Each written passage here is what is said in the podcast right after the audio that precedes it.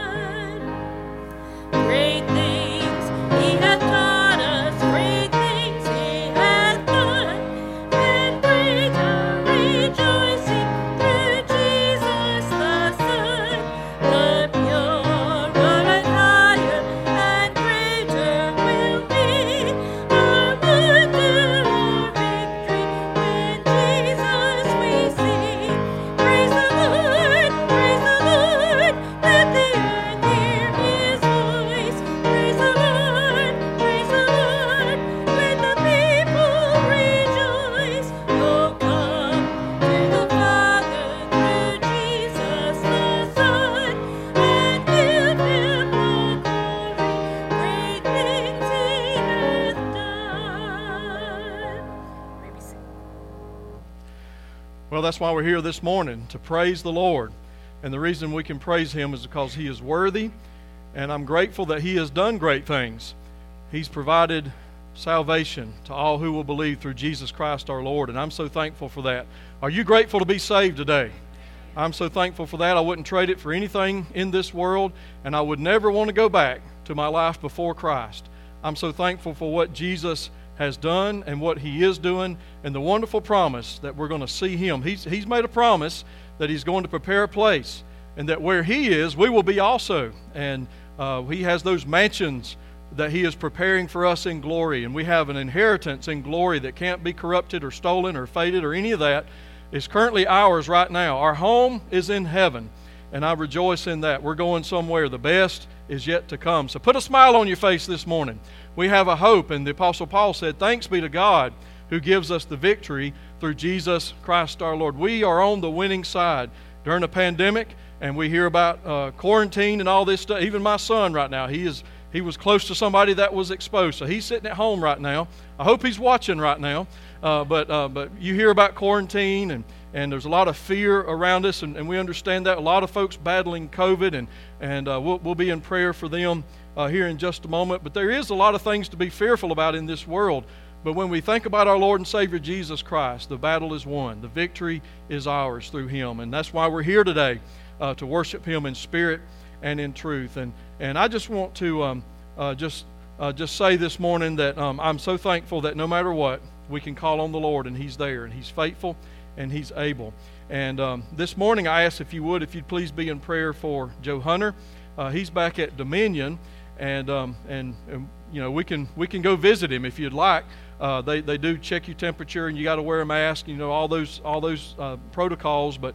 Uh, but I know that would uh, that would be so encouraging to him, and I, I, plan on going to do that uh, sometime this week. But um, he's had a difficult time, but I just want to ask if you'd continue to pray for, uh, for Joe Hunter. Also, remember the Richard Smith family. This is uh, Amy Winchester's papa. Went home to be with the Lord. And so I ask if you'd remember this family. Uh, Daniel, we're praying for, uh, for your family, and, and we love y'all. want you to know that. Um, also, um, I want to remind you that we'll be um, having evangelist Tom Tucker with us next Sunday.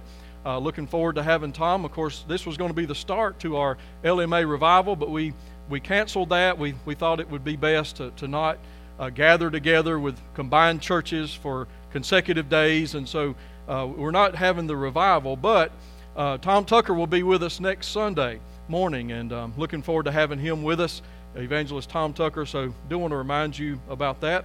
Also, uh, before we pray, I, I want to say how grateful I am to have Rick and Jan Brown here with us today. I know many of you are, are familiar with their story. Uh, their son Ethan, um, about I guess I guess he's about 14 or 15 or so. Um, he was diagnosed with uh, neurofibromatosis, and um, and and through this battle, uh, Ethan wanted to glorify the Lord and wanted to share the gospel. And he certainly did that. He fought courageously, and we saw the power of God, the grace of God, the strength of God, not only in Ethan, but in uh, Rick and Jan as well. And uh, I'm so thankful for them. And uh, I was talking with Rick this week. There's just no telling uh, through this journey how many decisions that y'all made for Ethan throughout this. Uh, but you, but you were faithfully by his side, and and uh, now he's in the, the the great cloud of witnesses that the Bible talks about, and and he's cheering us on now. Uh, he's finished his course, but he's cheering us on. And I'm sure if EB could stand right here beside me, first thing he'd do is tell me how ugly I am. Uh, but then he would, he would tell me it's worth it. He's seen Jesus. It's worth it. Let's press on. Let's keep the faith. Let's keep on believing and keep on praying. And one of the things that EB wanted to do was to write a book. And he finished his book. And, and, um, and these, these books we have made available to every football player at Liberty High School. And, um, and so if, if, you've not read it, I encourage you to get it. You can find it on Amazon. Uh, we, do, we may have a, a few extras. And, and, what I pray today is when we take our love offering at the conclusion of the service, uh, that if we have more than we need, we'll just order more books and make, those, make this book available. It's an incredible story about God's faithfulness and, uh, and Ethan's journey um, all through this. And it's, it's really an inspiration. It'll bless your heart. I promise you that. And, um, and so we'll take a love offering after the, the service. And if you would like to write a check, you can just put LFBC and uh, we'll put everything together. And, uh, and that, that will help us. But I'm, I'm so thankful that uh, the EB wrote his book. And then it was, it was as if, you know, uh, the Lord said, All right, your work is done. And, and he called him home. Uh, but I'm so thankful to have uh, Rick and Jan here with us today to share from their heart with us today. And we want to pray for them as well this morning. Uh, let's go to the Lord in prayer uh, as we join our hearts together. Let's pray together. Our Heavenly Father, we come before you, King of kings and Lord of lords, the great I am. Lord, you are mighty and supreme. There's none like you, and you are worthy of our praise today. And that's why we're here, Lord. We're here to worship you and to give you praise. Just like we just sang, Lord, you have done great things, and I rejoice in that. We don't deserve it. But we thank you for your grace and love. And thank you, Lord, that while we were yet sinners, you died for us and you demonstrated your great love, the greatest love that mankind has ever known. And I thank you, Lord, that you are faithful. And a lot of times, Lord, on our journey, there'll be things along the way that we certainly won't understand. But help us, Lord, to, to lean in closer to you, Lord, to talk to you, to read your word, to stay close to you, Lord, and to let you guide us, let you be our strength. We thank you that you are faithful to guide us all the way. And so, Lord, I just pray today you'll help us. I pray you'll speak to us. I pray for, uh, for Amy Winchester and for her family, Richard Smith family. I pray that you will wrap your loving arms about them. I pray for Coach Day's family and for uh, the, the athletes and the students, Lord, and co workers, Lord, that, that you'll just continue, Lord, to help them. I pray for the Tim Moore family. Lord, I ask, dear God, that you will just just be with David and Rita and Amy and, and their family. I pray that you will comfort them, Lord, during this time. And may they sense your presence. And Lord, may they find that your grace really is sufficient and your strength is perfect. So we lift up these to you, Lord. Those battling COVID, those that are not well, those that have upcoming tests right now, Lord, that'll be coming up. I pray for good news. I pray for your mercy. And Lord, I pray that, that you'll help us, God, to turn to you and rely on you more and more each day. Thank you again, Lord, for Rick and Jan being with us, their willingness to come and share their hearts. And I pray that you will use them, Lord, for your glory. Speak to us, Lord Jesus. May we be open and receptive to what you have for us today. We ask in Jesus' name. Amen. Well, before Rick and Jan come, we have a, a video that we want to share with you to kind of introduce um, neurofibromatosis and, and Ethan's story. Uh, and then following that, uh, Rick and Jan's going to come and share with us.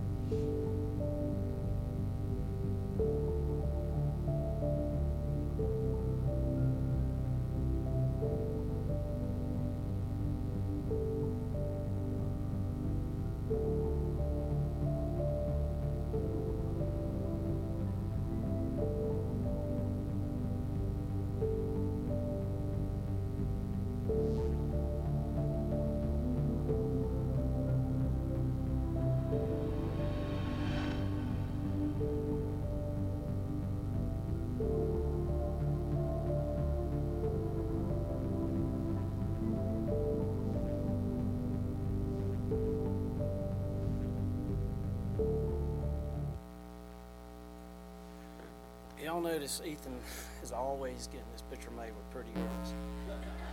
I'm telling you, I only had one picture with one pretty girl, and it's right here. We want to thank Mark. Can you guys hear me okay? I want to thank Mark for uh, allowing us to be here. This is something we don't do, so we're, we might mess up a time or two. And if Jan talks more than three or four minutes, y'all wave her down and she'll get, she'll get quiet. But thank you guys for uh, willingness to share Ethan's message. You know, Ethan has known Mark all his life. Uh, we was looking in the uh, the book last night from the church directory, and I think Ethan was a baby, and you was probably 13, 14 years old. So uh, Mark was Ethan's youth pastor, um, but he's also been a great friend. So uh, we appreciate it. Back in uh, 2008, when Ethan was 16, he was diagnosed with NF type 2 and NF type 2 is the more severe version of neurofibromatosis. Um, he's had five brain surgery, uh, multiple doctor's appointments, months of hospital stays, countless hours of chemo, and eventually Ethan would lose his hearing. So can you imagine when you go up to Duke, knowing that when you wake up the next day, you're totally deaf and you cannot hear a thing? and you're used to hearing the birds chirp, the ocean, and all the sounds and, and the music. Mark can tell you he loved music. He also lost his ability to walk. Well, of course, he loved playing football, so he played sports all his life, and that was taken away from him. And even to eat or drink normal foods was a challenge. Everything had to be puree, chopped up, honey thick liquids. And he had kind of like a stroke where the nerves were dying around the brainstem, so his speech became very hard to understand. And then his vision started going. So not only can he not hear, can hardly talk, he can barely uh, barely see a cell phone, and he would require 24-hour care. But let me tell you what he didn't lose. He didn't lose his faith in God. No matter how bad things got, he kept the faith. And he always believed he's going to be better. He kept telling Jan and I that when I get married, when I do this, and basically he had a death sentence. Neurofibromatosis is a slow, slow disease that just slowly takes your life away. And he didn't lose his humor. You know, he always liked to cut jokes, like tell Mark how ugly he was. And because of his disability, he could only communicate through social media. So basically, his life was his cell phone. It was all day, social media, Facebook, whatever he could do. And he loved to talk a little smack, especially to Gamecock fans. Where's, where's Cole Counts at? I mean, not the Counts. Oh, he's not here? Okay. Um, well, I was going to say something about Georgia, but we'll let that slide. uh, and he never lost his desire to minister to people. And when he got sick, he felt like that was his calling. Is he would get on um, Facebook and he would talk to people, tell his story, and they would uh, talk to him and tell their story, and they would he would communicate, and uh, he'd always uh, make sure he knew Jesus was there, and he was always looking to make friends, and no matter how bad things were going, Ethan kept his faith and he kept looking up. But he, we also had a lot of friends that came in Ethan's life. Um, and Keelan is one of them. Keelan? That is our little God godson. We claimed him at six months, and we keep him every weekend. And I think Ethan was probably about two years after being diagnosed that Keelan was born. And uh, Keelan is Ethan's little brother. And when we were out in public, people would ask Keelan, "Who is this?" Ethan, that's my brother. So Keelan is very special, and you'll see in the video if you get the book, he's got a whole chapter probably dedicated to Keelan. But also, Ethan had a lot of other friends, and one of them was Ian Desmond, and the baseball player who's uh, who did the foreword in the book, and he uh, he was Ethan's big brother. So Ethan had a big brother and a little brother. So he had a lot of people. And the last thing I want to say before Jan says a few words is Ethan fought the good fight, he kept the faith, and he finished the race.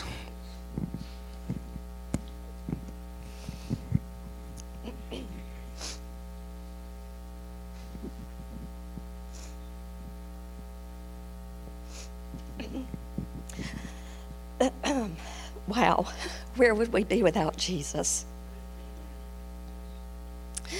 Ethan was not perfect, but he was forgiven and he loved Jesus. He wanted everything in life that everybody else wants, but God chose a different path for him. He would get upset and cry because of his circumstances, and he knew that you know he just couldn't get in a car and go and drive to a restaurant and meet his friends and and um, have a nice dinner. Um, you know, he couldn't just drive where he wanted to go, and um, it's hard to believe, you know. we all um, we have to work, right? And um, Ethan, you know, I'd love to not have to work, but we all do. And um, who likes to? But Ethan, he wanted to, he wanted to work, you know. And so um, he would cry and he would be upset, and I would tell him, Ethan, you have today. You can cry today, but joy comes in the morning, and you got to get up fighting. And I have to remember that myself. Um, it's hard. It's hard to get up fighting. But we can do that because we have Jesus in our life. Um, Ethan told me he was going to write a book. And of course, being the great supporter I am, yeah, honey, you go right ahead and you write that book. And, um, and of course, with Ethan's determination, in God, God's guidance, it was completed and published in January of this year. I hope you all know God's plan is always, always perfect, even if we can't see it at the time. There's a picture in the video that you'll see after we talk where Ethan is holding his phone all the way up to his nose. And he had to do that in order to be able to see um, what, you know, what he could, what the phone had on it. And um, he wrote that book just like that. It took him, it took three years, um, two and a half years, three years for it to be published. Yeah, and two thumbs. well, one, yeah. And so, um, and he did all of that, holding it that close to his face. But like I said, God had a plan. By March of this year, Ethan was unable to hold his computer, I mean, his tablet or his phone. So God's plan was he finished that book in January because God knew what was coming. He got upset one day because he didn't have a job, and I told him, Ethan, honey, you do have a job, and that's to show Christ to everybody. I'm so proud of Ethan for allowing God to use him. He didn't have to, but he made a choice to let God use him. He felt like his calling was this book. And he wanted to help other people who was going through their hard times, no matter what it was. People started sending him letters and text and Facebook messages about what the book had meant to them, and it just confirmed his feeling um, that God, he had done what God asked him to do, and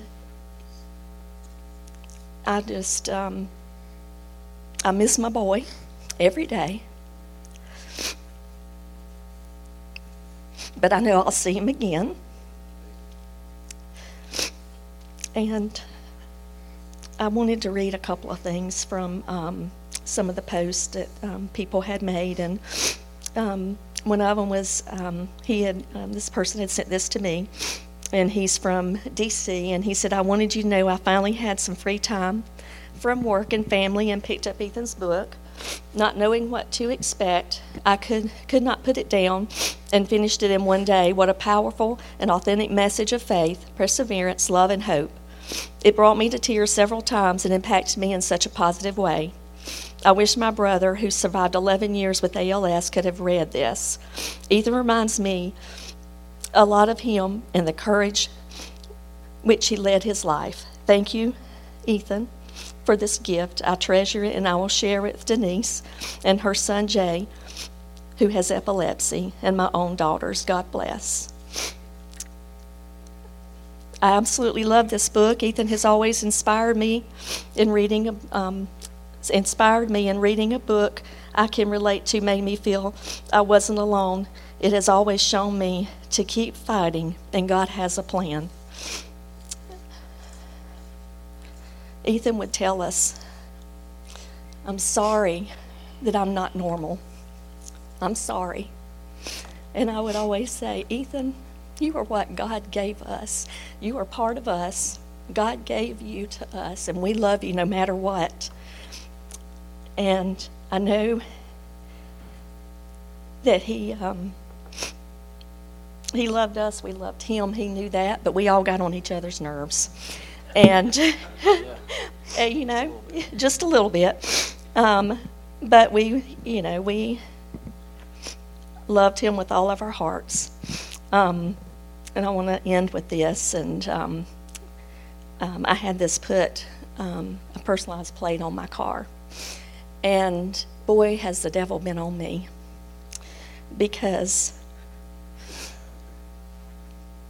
Was that when the guy ran into you in the back? Yeah. but, um, and it says EB it. And over the last few months, it's been hard. And I hadn't been EBing it like I should.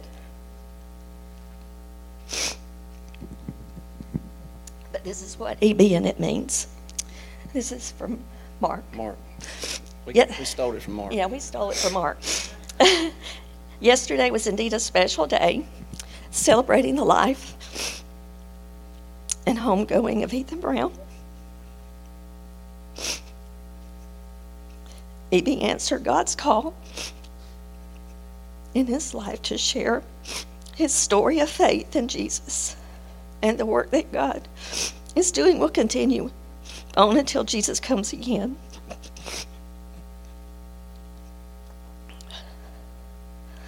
Like countless others, I have been touched by EB's life, and I have adopted the saying, I'm just going to EB it.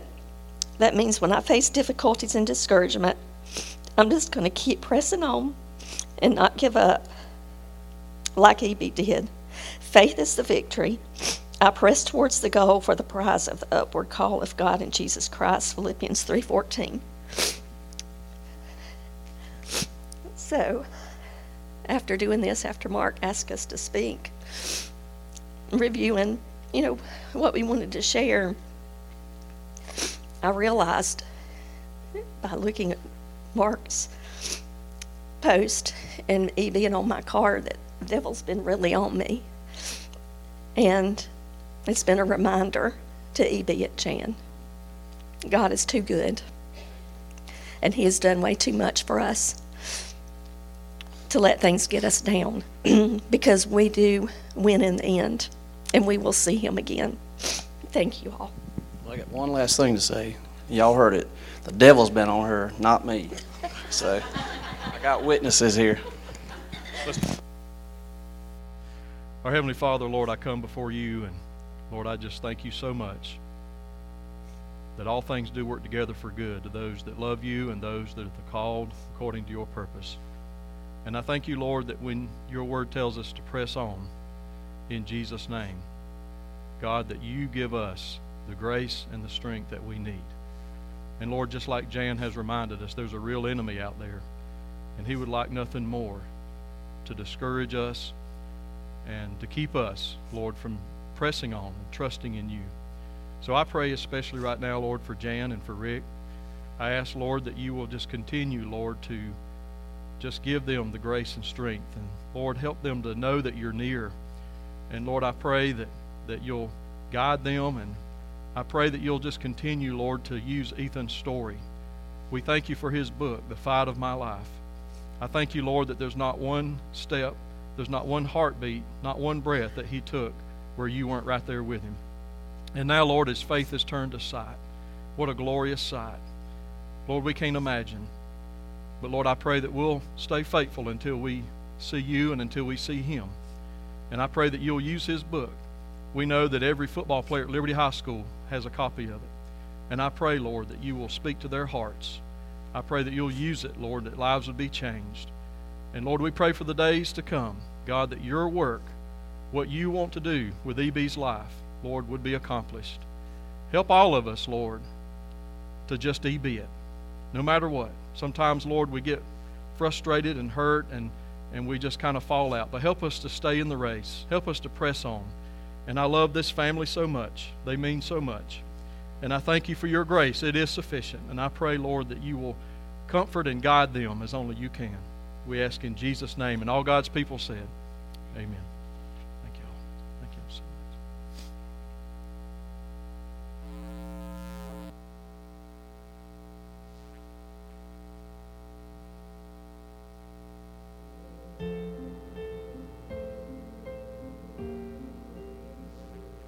If I had only known the last time would be the last time, I would have put off all the things I had to do. I would have stayed a little longer, held on a little tighter. Now, what I'd give for one more day with you.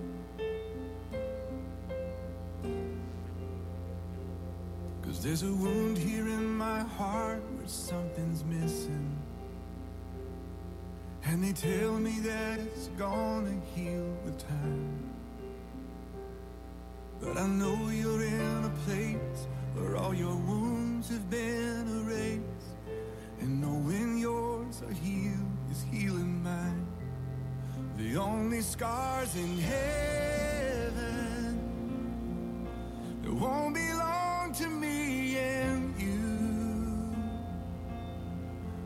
There'll be no such thing as broken. And all the old will be made new. And the thought that makes me smile now, even as the tears fall down, is that the only scars in heaven are on the hands that hold you now.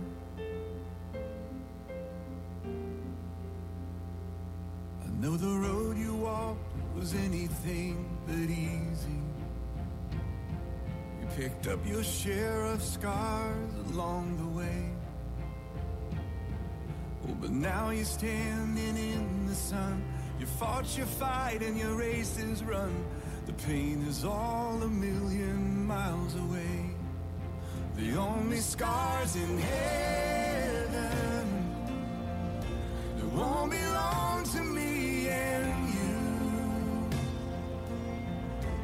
There'll be no such thing as broken. And all the old will be made new. And the thought that makes me smile now, even as the tears fall down, is that the only scars in heaven, yeah, are on the hands that hold you now.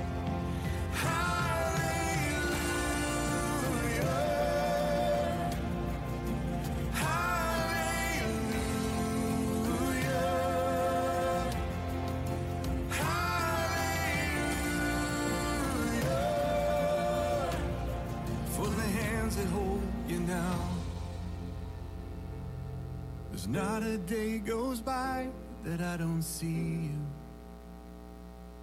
You live on in all the better parts of me. Until I'm standing with you in the sun, I'll fight this fight in this race I'll run. Until I finally see what you can see.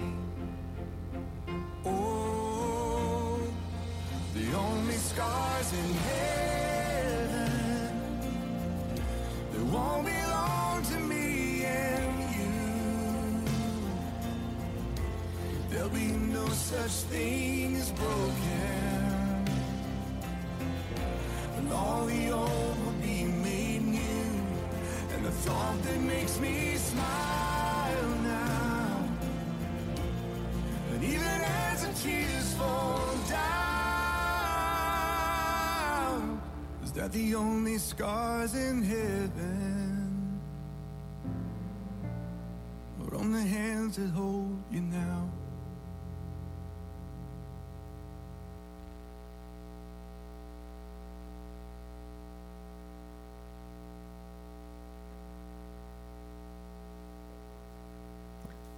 ask you to stand with me. We've got a box of Kleenex on the front pew if you don't, if you need one. As a parent, my heart breaks for you and rejoices at the same time. And we should have put all the music first, Mark. That's all I'm gonna say about that. but we have something to rejoice about this morning. Life has its heartaches, but we serve a risen Savior. And as you said, we read the back of the book with Win. So this morning, we're going to praise him because his name is wonderful.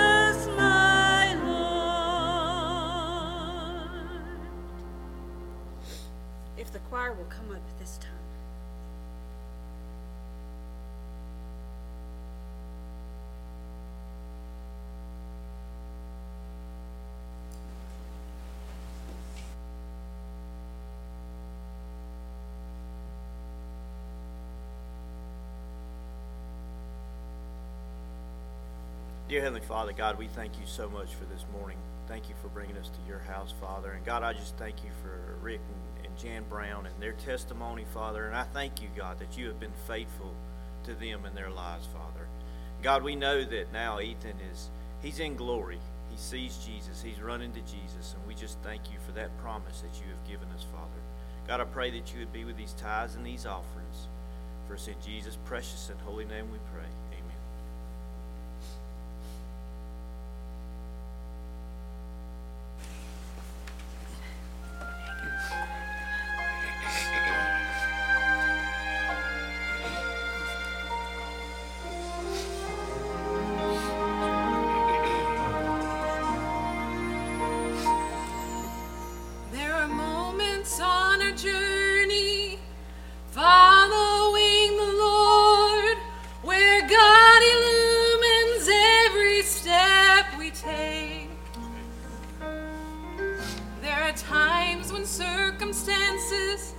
Make perfect sense to us as we try to understand each move He makes.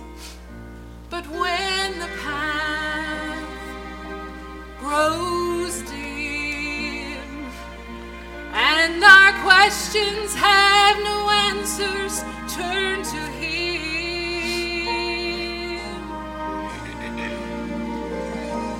Bow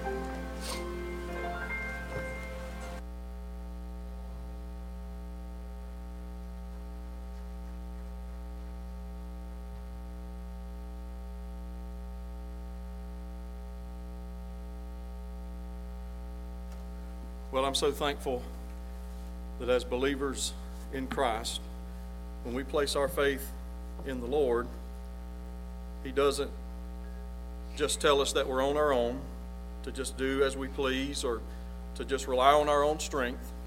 But God is faithful. And what a privilege it is that we can bow the knee, that we can spend that time with God in prayer, and we can commune with God, we can talk with God, we can pour our hearts out to God.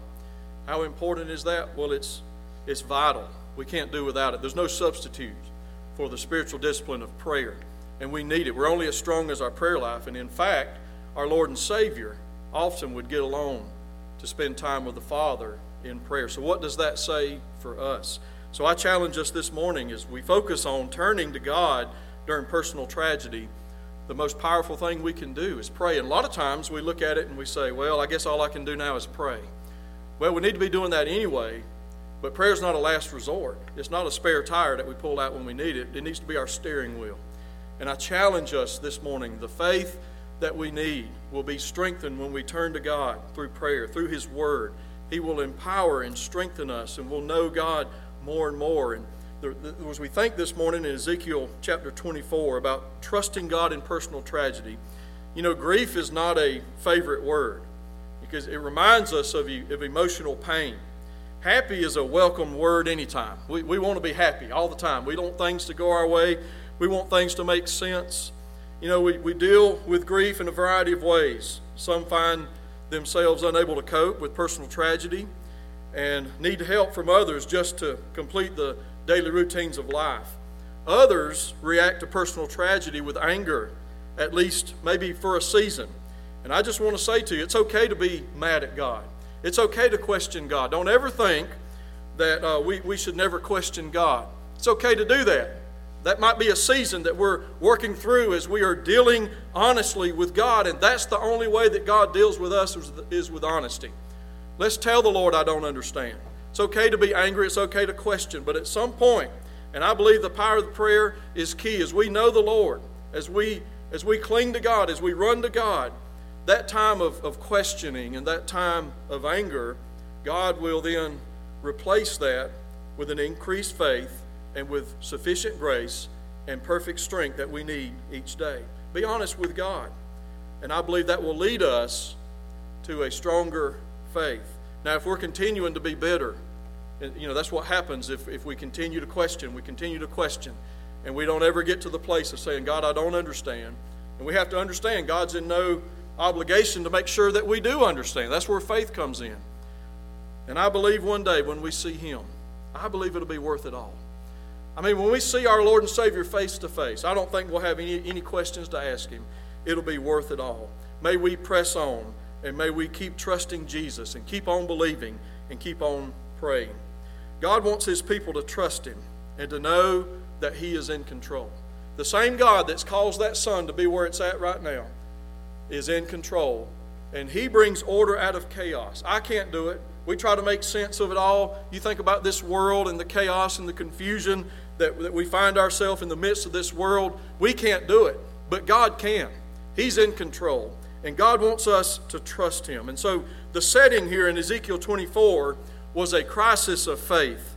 As serving God got harder and even almost unbearably harder. The date of, of this is 588 BC when Nebuchadnezzar, the king of Babylon, laid siege of Jerusalem. And the crisis reached hundreds of miles east to the home of Ezekiel. And this morning, I want to encourage us that God is in control. Let's say that with me. God is in control. Let's say it again. God is in control. I want to encourage you with that this morning. Let's trust Him and let's find His help. And, and uh, He will prepare us in dealing with personal crisis and personal tragedies. You may say, Well, I've, I've, I've not experienced any tragedies. Well, just hold on.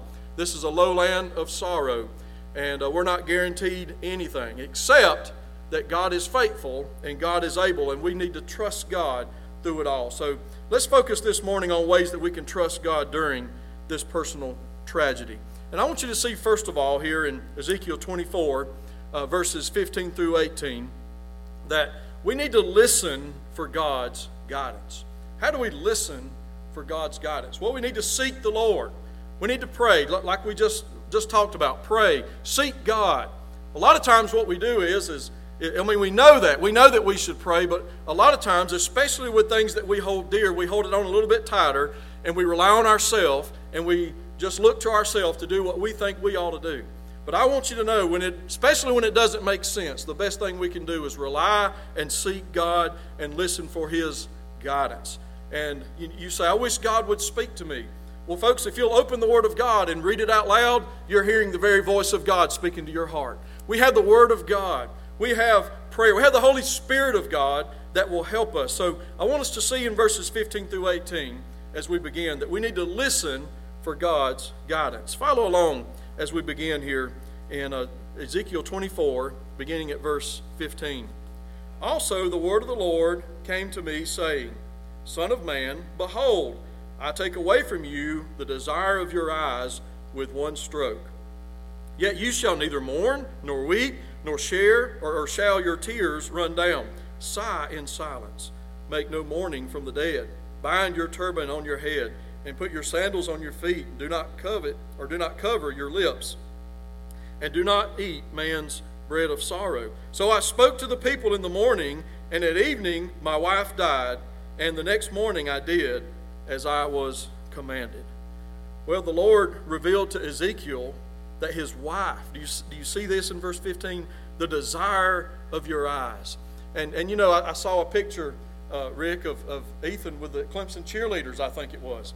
And I thought, man, Ethan, you're holding out on me. I mean, I never got a picture with Clemson cheerleaders. And, and, uh, and, and then Rick said, you know, the only picture that I have is with my lovely wife. And, and I would, I we can understand right here the desire of your eyes. And that's Ezekiel's wife that he's, he's talking about. And the Lord revealed to Ezekiel that his wife would die. The question is why? What's the purpose behind this tragic news? And it doesn't make sense. And then to add to this, God instructed Ezekiel that he was not to mourn, nor weep, or let tears run down his face. Ezekiel was to sigh or to mourn in silence, not mourn, which included all the things that were listed in verse 17 about the turban and, and all this. That was a sign of mourning. And so Ezekiel's wife was going to die. And that's the word that the Lord reminded him about. That's the personal tragedy that Ezekiel was faced with from the Word of God. And I wonder, as Ezekiel mourned silently, if his wife had kind of sensed that something was up. Oftentimes, Valerie will know if something's weighing on me. I mean, she knows me better than anybody else, and I can't hide it from her. and I can just imagine that was probably the case for Ezekiel. The desire of his eyes. He loved his wife, and the word of God was to Ezekiel that your wife is going to die.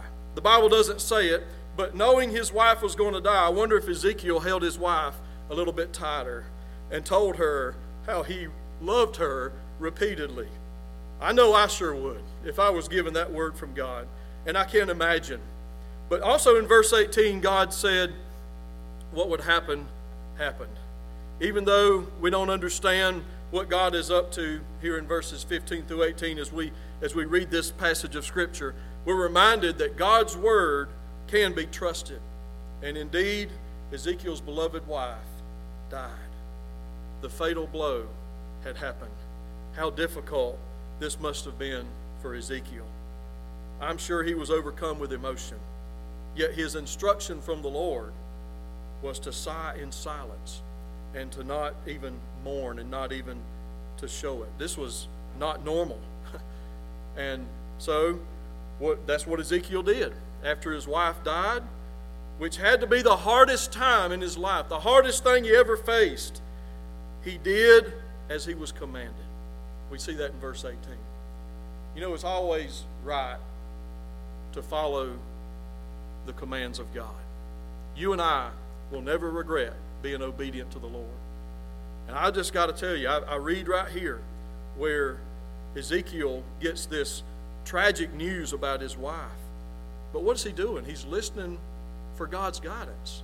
This is what God uh, is telling him to do. And Ezekiel, I'm sure, doesn't understand it all, but Ezekiel resolved that he was going to obey the Lord and do as he was commanded, and that's exactly what he did. And I, I, encourage us today. Maybe there's some things that don't make sense, things that we don't understand. There maybe there's some crisis that has happened, and and, and still today uh, it hurts, and, and we don't understand. Well, just do what you know to do, and that's obey God. Just keep trusting God. Just keep relying on the Lord, and that's what that's what Ezekiel did. Are we are we only obedient when things go our way? Are we just fair weather Christians? I mean, is Jesus only worthy of trusting and fully surrendering to Him as long as it makes sense to us? But when it doesn't go our way, then, uh, then we just fall out and quit?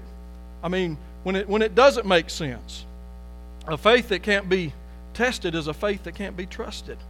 And Ezekiel was obedient to the Lord. The very next day, the Israelites would learn of the death of Ezekiel's wife and his lack of mourning, which turns out to be a real time prophetic message from the living God. Something's not right. His wife has died, and he's just kind of skipping along, going through life like nothing's ever happened. What's going on? This is not normal. And so this was being used of God as a sign to his people. This is what God had in mind. God has a work that he wanted to do through the prophet. And as hard as it was and as difficult as it was, Ezekiel trusted and obeyed and did as God commanded. In the midst of his personal tragedy, God was with Ezekiel. God told Ezekiel what to do, and Ezekiel did it. We don't have other details about how God provided strength for Ezekiel or how God comforted him, but we know that God indeed did that. And God do the same for you. God is faithful. I'm sure, I, I know I've seen that in Rick and Jan's life.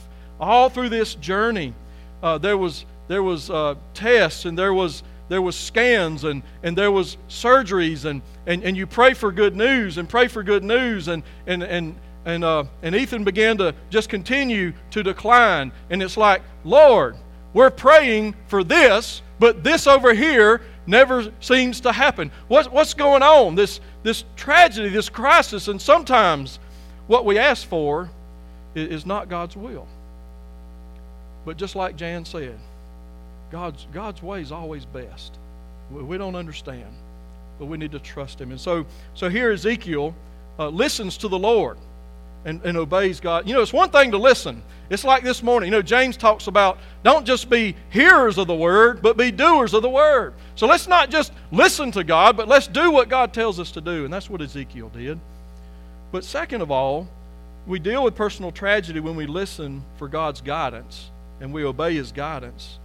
But also, we need to seek to know God better.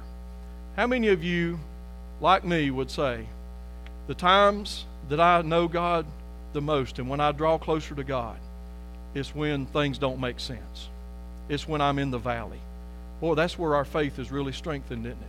If everything's making sense and it's always blue skies and sunshine and everything's going our way, uh, that, that's great, but that doesn't you know, smooth sailing doesn't make an experienced sailor, does it?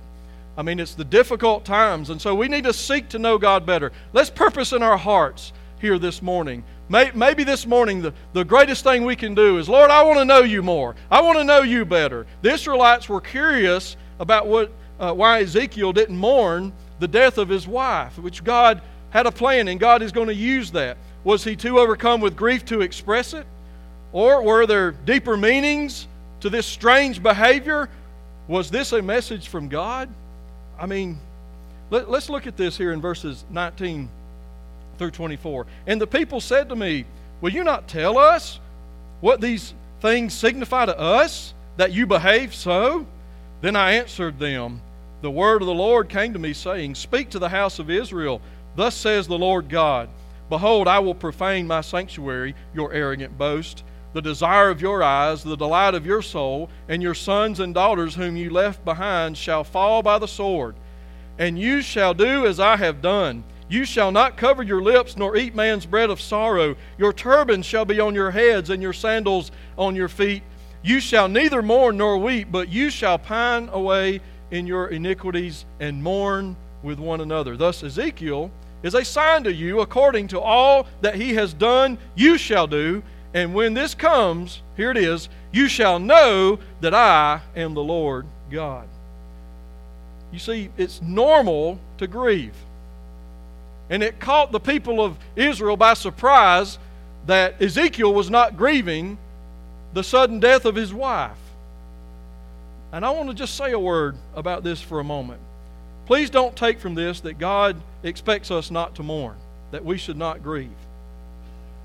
We should grieve. We should God made us up that way. I often worry about those that seem to be doing too good. You know what I'm saying? Maybe you go to receiving friends or something and and, and, and they're kind of maybe acting like what Ezekiel was. We have to understand God had a perfect or a specific purpose in mind of how he instructed Ezekiel uh, to respond to his wife. And whatever God asks us to do, He will always give us the help and the strength and the grace in order to do it. And so this is a specific purpose here. It's not a sign of strength to not mourn. We grieve, we need to grieve. And, and so I don't want, want anybody to, to misunderstand me this morning. This, this, this was God's plan for this specific purpose in time. It, it's never a sign of weakness to mourning. Don't try to be Superman or Superwoman. Go ahead, let it out. Grieve, cry. Let it, we need to do that. That's normal. Obviously, to do what God asked them to do required faith and strength from the Lord.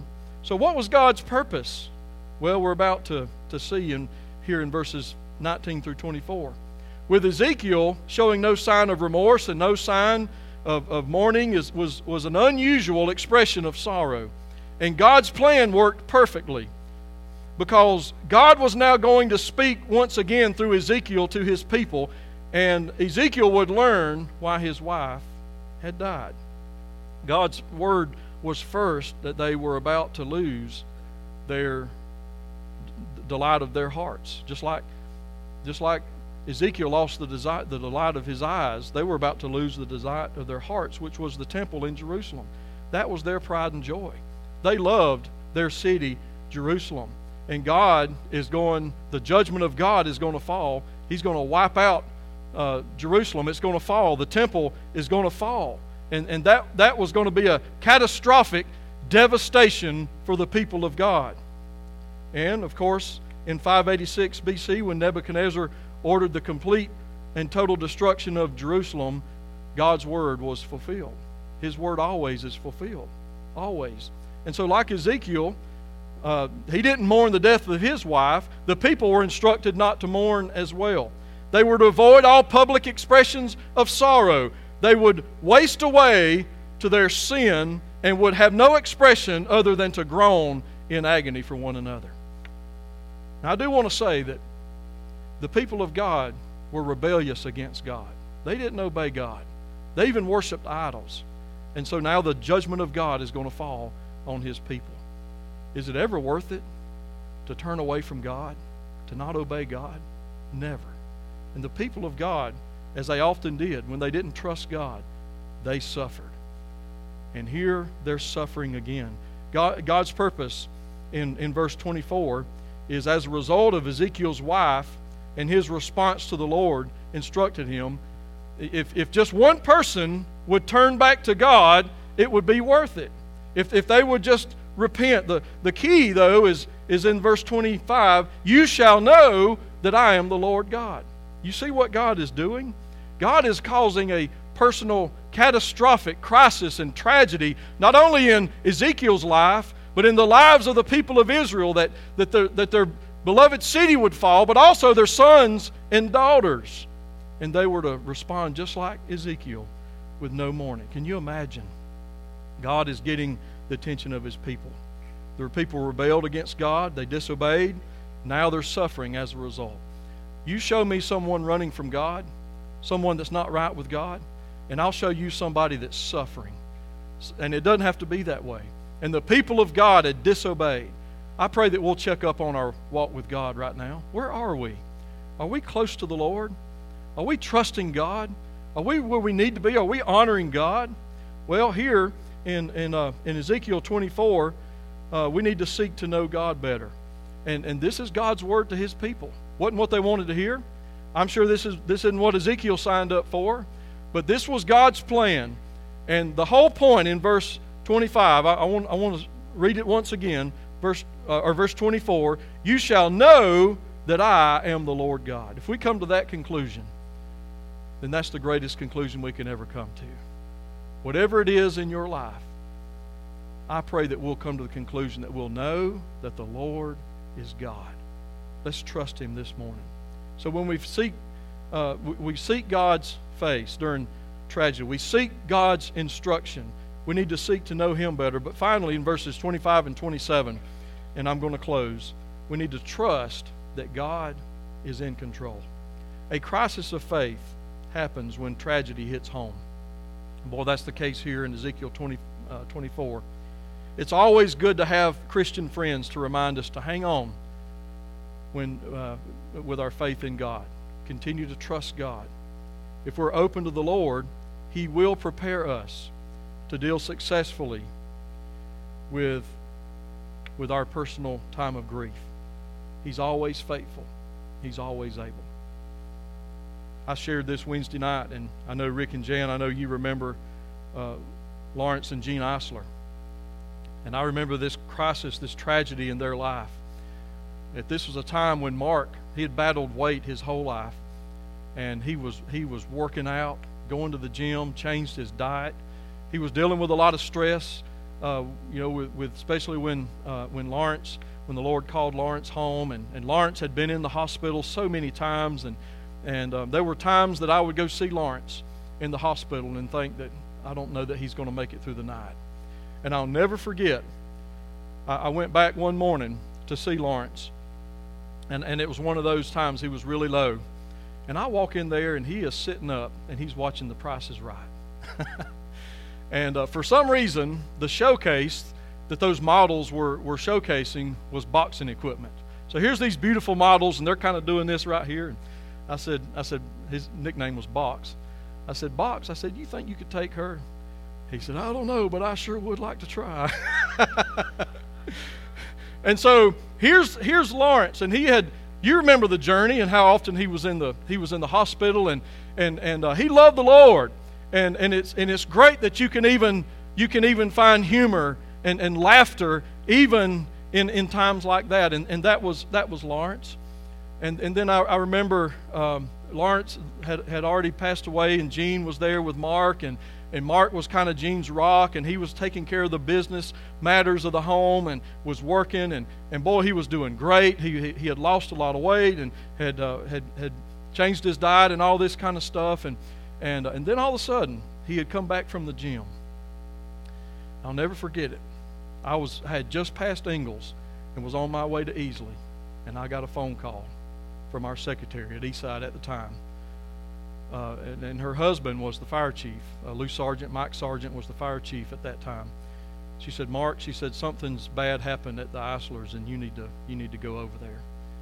And uh, what had happened was, Mark was was on his way in the house and just collapsed right there, massive heart attack, and uh, he he he went from before he hit the ground, he was in glory, and and I remember, I remember going to, to Jean's house. And I remember sitting there with her on her couch. And I, and I, and I learned a lot that, that, that day. I remember thinking, you've always got to say the right thing, you know. And I remember sitting there beside Jean. Her husband's gone on to glory. Her son now, this tragedy, God has, take, has called Mark home. And there's, there this widow sits and I and I, I was holding her hand and I said, Jean, we're going to get through this one step at a time. She said, What step? She couldn't even imagine another step. And I thought the best thing I can do is just hush and just hold her hand. And and so you know, it's good to have Christian friends that will be there with us. We don't always need to correct. Sometimes we just need to be there. Just be there for them. And and and I and I remember this crisis in in Jean's life. And maybe that's you this morning. You don't know what step to take. You're overwhelmed. Maybe, maybe there's there's situations in your life and you don't understand. Well, I want you to see in verses 25 through 27 as we close that we need to trust that God is in control. Do we believe this morning that there's ever a time that God's out of control? I mean, certainly God has never lost control. And when I talk about bowing the knee and praying, we're not informing God about anything. He already knows. But we go to God not for His benefit, but for our benefit. And we just trust that He is in control. Look with me in verses 25 and 27. And you, Son of Man. Now, that reference, Son of Man, that's the second time. Back in 15, uh, when the Lord addressed Ezekiel, He referred to him as Son of Man. That's just a reference to His humanity. Uh, he's limited, He's not God. And, and I think that's a reminder to Ezekiel that you're just mere human. And so God is reminding Ezekiel that he's, we're just human. We're so limited. But praise God, He's unlimited. He's in control. Notice this once again. Will it not be in the day when I take from them their stronghold, their joy, and their glory, the desire of their eyes, and that on which they set their minds, their sons and their daughters, that on that day one is, who escapes will come to you to let you hear, with your, hear it with your ears on that day, your mouth will be open to him who has escaped. You shall speak no longer, be mute. Thus, you will be a sign to them, and they shall know that I am the Lord. God used Ezekiel as a, as a sign to his people. And now, here in verses 25 and 26, the Lord speaks again to Ezekiel, and his sure judgment is going to fall on Jerusalem its people, its commerce, its structure, and its beloved temple, their pride and joy. And it's going to be a catastrophic fall. And the Israelites, they loved their city. And they had reached a point of, of, of God sending judgment on them for idol worship and rebellion against God. The loss of Jerusalem was going to be a, a, a terrible blow to them, the delight of their eyes. Also, their love for the city was not only was not their only love. Of course, they loved their sons and daughters. And now it was just a matter of time for Ezekiel to wait for the hammer of the judgment of God to come down, one powerful blow to crush the city and the people. They had gotten so far from God. They had worshiped idols. They weren't where they were supposed to be. And really, this is the best thing that could happen to them because they needed to get back to know that the Lord was God but they were so far from God. And in verse 27, when Ezekiel would be informed about Jerusalem's fall, his mouth would be opened up. Now, that goes back to chapter 3. Uh, God muted Ezekiel's mouth. And from that time on, the only time that he would speak was when he had a word from God and a message from God, and then God would enable Ezekiel to speak. But now, when this happens, when he gets message that Jerusalem has fallen, then uh, God tells Ezekiel that he'll be open to speak freely about the news again. He hadn't been able to do that. Ezekiel allowed uh, was allowed time now to speak, and that would be a sign to the people that God is in control of every situation. And then his message would then turn from judgment, and we'll see in the next coming weeks that it will turn to hope, the message of hope. God is faithful. And so when it doesn't make sense, as it didn't make sense, I'm sure, humanly to Ezekiel, son of man, it doesn't make sense. It doesn't make sense to the people, but they were to trust that God was in control. I just want to ask you this morning when tragedy hits home, do we remain open to God's guidance? Do we seek God? Or do we just go through relying on ourselves? I can just be a, a testimony to you this morning. When my hands are on it, and when I do it my way, I fall flat on my face. And you know what? I need to fall flat on my face because who am I to think that I can handle it and do it on my own? Falling flat on our face can be a, a humbling experience, but we need that humbling experience if it'll cause us to run to God. And so, how do we handle personal tragedy and crisis? Well, we, we seek to know the Lord. We seek to listen to God and to rely on Him, and we trust in Him when others see God at work in our life during our time of grief, they'll also maybe be drawn to Him. I, I believe this morning um, the, the testimony, this is real, this is real life, what Rick and Jan have shared. This is their journey. This, this is where they are. But you know what? They're not alone. God is with them. God is faithful. And I pray that it would that it would draw us to trust God more, to know that when the when the bottom falls out and when when times of crisis hit, that we can seek God and listen to God, and He's faithful. God was faithful with His people oh, it, he didn't, his word wasn't what they wanted, but he was right there with them to guide them and, and bring them through that if they'll just turn. And then they, the end result was that they would know that I'm the Lord God. Heavenly Father, Lord, we come before you in Jesus' name. And we thank you, Lord, that though a lot of times our journey is tough and we don't understand, there's hardships, even crises and tragedies, Lord, that comes our way. We thank you that you're in control of it all. And maybe there's someone here today, Lord, they don't understand some things in their life. I pray, Lord, that they'll, they'll listen to you. They'll call on your name. They'll trust in you. They'll read your word and apply it to, to their life. Not just hear it, but to apply it and obey it. Lord, just like Ezekiel in verse 18, I pray that every one of us would say that I did as I was commanded. Help us to be faithful to you. You will be faithful to us to help us along the way. Thank you, Lord. We've got real difficulties and real hardships in life, but we've got a real God who's on the throne and who's able. So help us, Lord, to respond. May we say yes to you and draw ever closer to you and trust that you're in control. God, I pray you'll help us today as only you can. Lord, I pray that we'll come this morning and we'll respond and we'll trust you more and more. God, that you'll work in our hearts and lives. We pray in Jesus' name. Amen. Would you come as Donna leads us? I surrender all. Would you do that?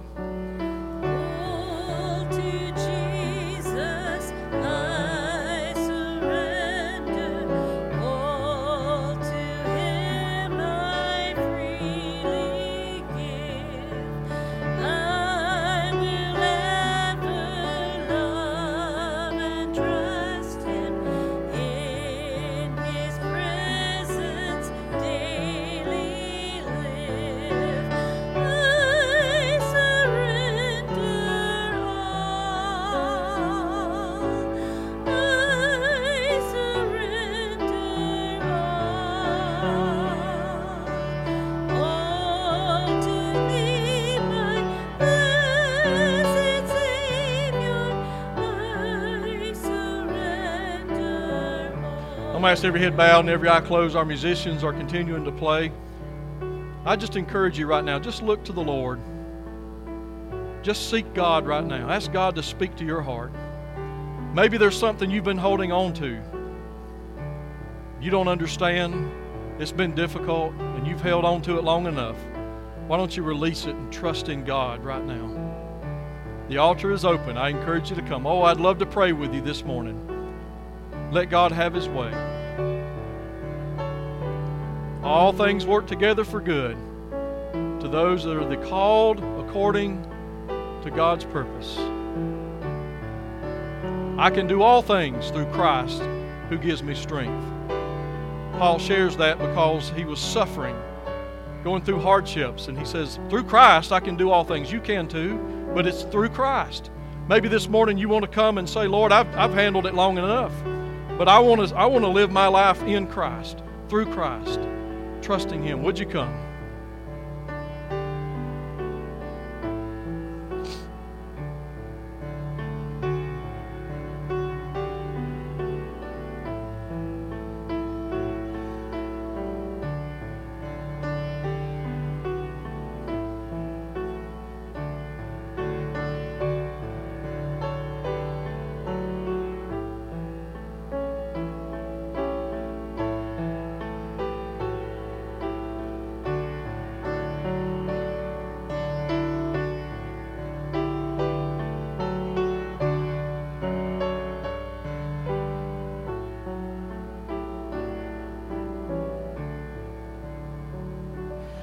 Thank you. You may be seated. I want to go ahead and call our ushers forward. And uh, once again, this is a uh, free will love offering to help us with the cost of um, The Fight of My Life, uh, Ethan Brown's story, Ethan's book. And uh, once again, we've, um, we've purchased 80 copies of this and made it available to our football team. And it's my prayer that we'll be able to, that we, we we're going to, regardless, that we'll purchase more uh, to make these available to all our students here and um, and even even beyond. So um, I know Rick has has uh, has visited and talked with some schools about having this in the library in our schools, and and um, so uh, we just continue to pray that God will use this book and use EB's story, uh, and that lives will be changed. And just like with Ezekiel, if just one person would have repented, it would have been worth it all. And I'm sure I, we know people have been saved as a result of this, but just one person is worth it all. And um, so we want to receive this love offering. We want to pray for it right now. And again, if you have a check, just make that out to Liberty First Baptist Church or LFBC, and then we'll put it all together and it'll go towards that. But let's pray together. Heavenly Father, Lord Jesus, I just want to thank you that no matter what, you are in control. Lord, you are sovereign. And Lord, I thank you that we can trust you, especially when it doesn't make sense, when we go through personal tragedies and crisis in our life. You're with us. You're faithful and you're able. And Lord, I just ask right now that you will bless this offering. God, that it will go towards allowing this book to go into some student's hand or into some person's hand. God, that you will use it. Lord, that they'll trust in you as Lord and Savior.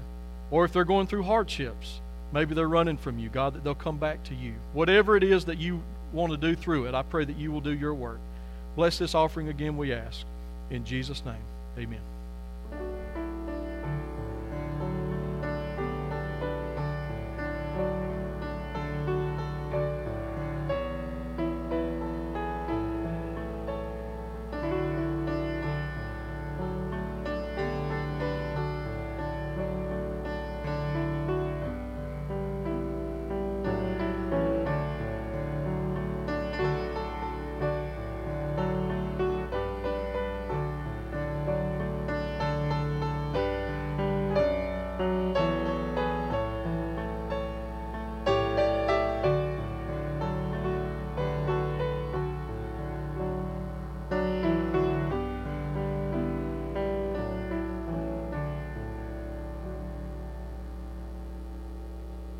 And Jan, if they will stand down front here. Now, here's what I'm going to do. I'm going to send a picture to Josh and tell Josh that Rick and Jan joined our church this morning. no, but, but I'm going to ask them to come and stand this morning. And, and if, if you want to come by and, and, just, and just wave at them, you know, with, with social distance, I understand that, but just encourage them and, uh, and let them know how thankful you are for what they shared, uh, shared their hearts with us today. And um, and I, I remember I remember EB and, and RAs and he loved McCall RA camp. Man, he loved that.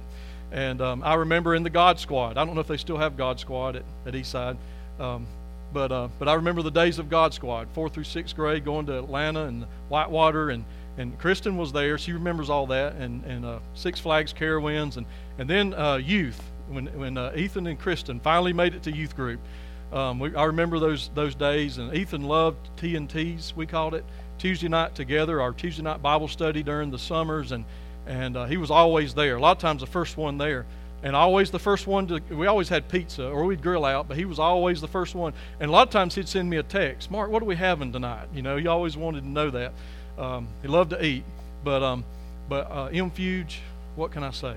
You know, I, I, think I think it was Mobile, Alabama. We were down there at the Boys and Girls Home of the South, and and uh, I still have images of EB just running around, those kids chasing him, and and uh, he's running right now too, running the streets of gold. Um, but God is faithful all the way, and um, I'm so thankful for y'all being here today and sharing with us.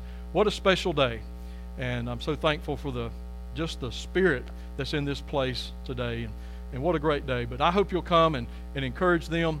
And uh, thank you for being here. I encourage you to be back tonight. Looking forward to being back together once again. Would you stand together? And uh, Donna's going to lead us. Yeah, Miles.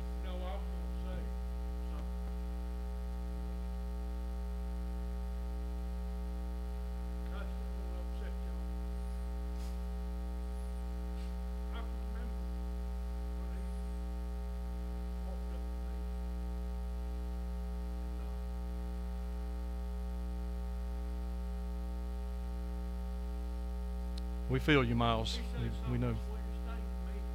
Yeah.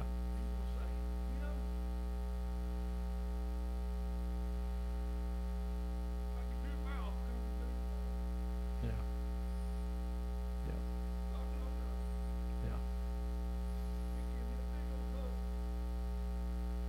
Yeah. Yeah. He, he did do that, didn't he? He gave them hugs. yeah. Yeah. Amen.